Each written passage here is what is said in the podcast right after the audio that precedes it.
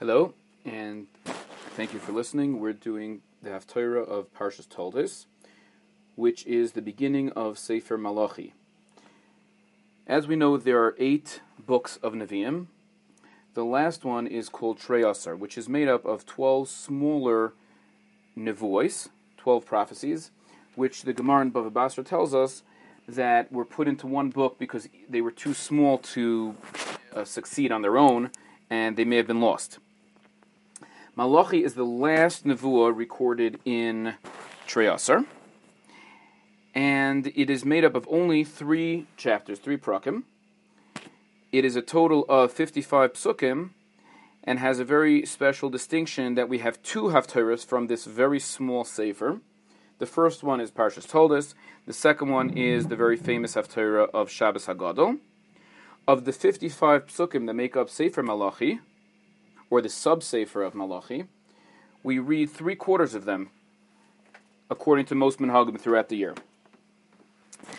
Now, the Gemara in Megillah, according to one view, which the Gemara accepts, says that Malachi ze Ezra. Malachi was actually the great leader, Ezra, who led the Jews back in the beginning uh, of the Bayis Sheini, of the second Beis Hamikdash era, who led them during that time. And in fact, Malachi was one of the three last Nevi'im, which is which were Chagai, Zechariah, and Malachi. This Haftarah is is basically Musar to Klal Yisrael, telling them how to behave and how uh, to act in the Beis Hamikdash, and we assume that it has to do with the fact that they weren't, they had had a, a break between the first and second Beis Hamikdash. They were getting used to the fact of having a Beis Hamikdash again, or they were getting used to different aspects of being in Eretz Yisrael once again. And for the most part, the Haftarah reads as Malachi tells Klal Yisrael how they should bring karbonos, how they should bring meiser, uh, different aspects. And there's a very famous pasuk in this haftarah which the Gemara expounds on in more than one place. The pasuk reads as follows: "V'chisagishun iver lizboyach ein ra."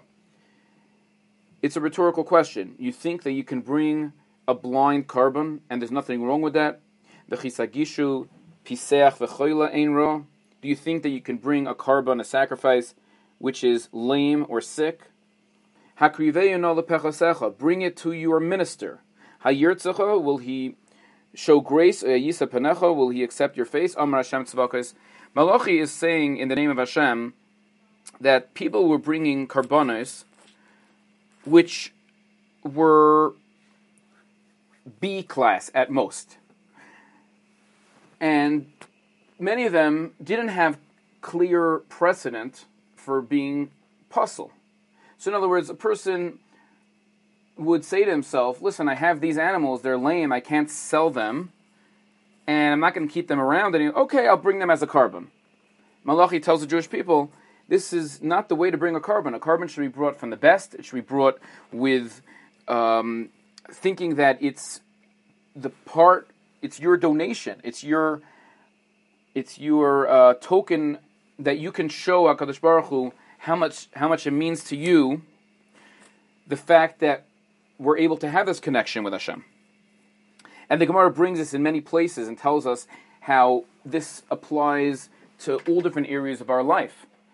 One thing the Gemara tells us in Bava Basra that there's a certain defect that wine can have for kiddush, without getting into all the the nitty gritty of it. But even the Gemara says that if it, if there was a certain type of poison in, in the wine and you sifted it out, it still should not be used for kiddush because kiddush is something that is a service to Hashem, and such wine is second class. This is not something that we should be doing a special mitzvah and a special bracha on to honor Shabbos or Yom Tov.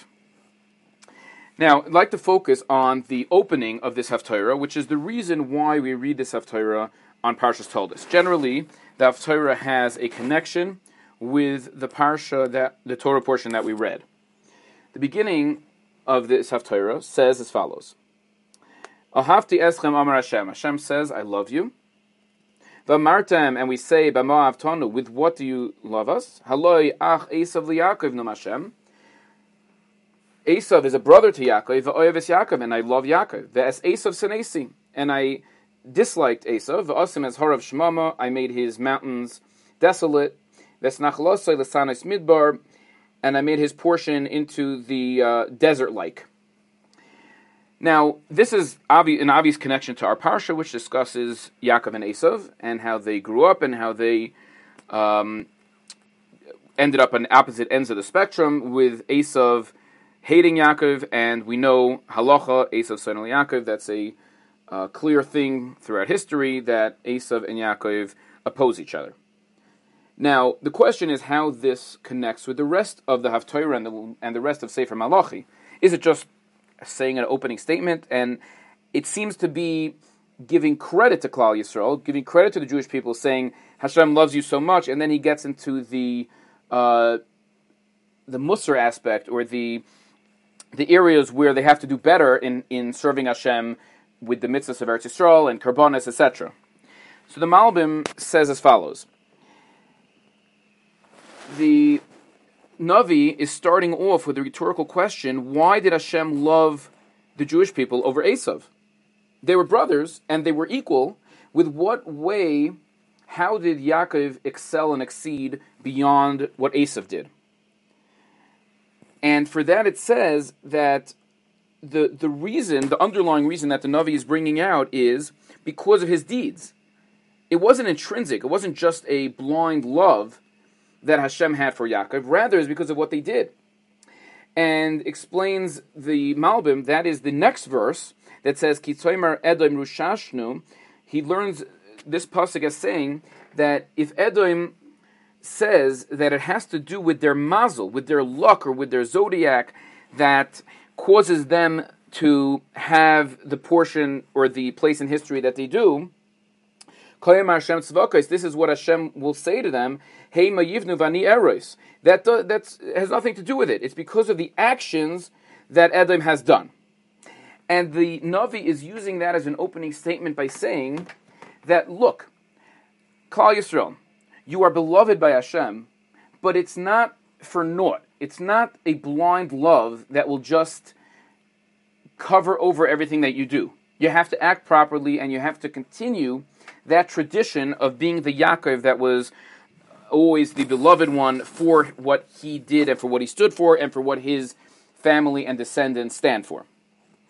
This is a concept which we find expressed in other words in a different um, manner by the Brisker Rov, who says that if we look in the Psukim, it's pretty clear that Yishmael was destined not to be the heir the spiritual heir of Avram. Even before he was born, he was uh, he was pretty much given his place in history as being a para adam, being a wild person. Later on, Hashem tells Avram, "Kibi Yitzchak Hazara." Yitzchak will be your your child, and Yitzchak's descendants. That will be your spiritual um, heirs. But with Yaakov and Esav, they were brothers who both had an equal part. They could have perhaps they could have both been Zaycha, or at least they had an equal chance.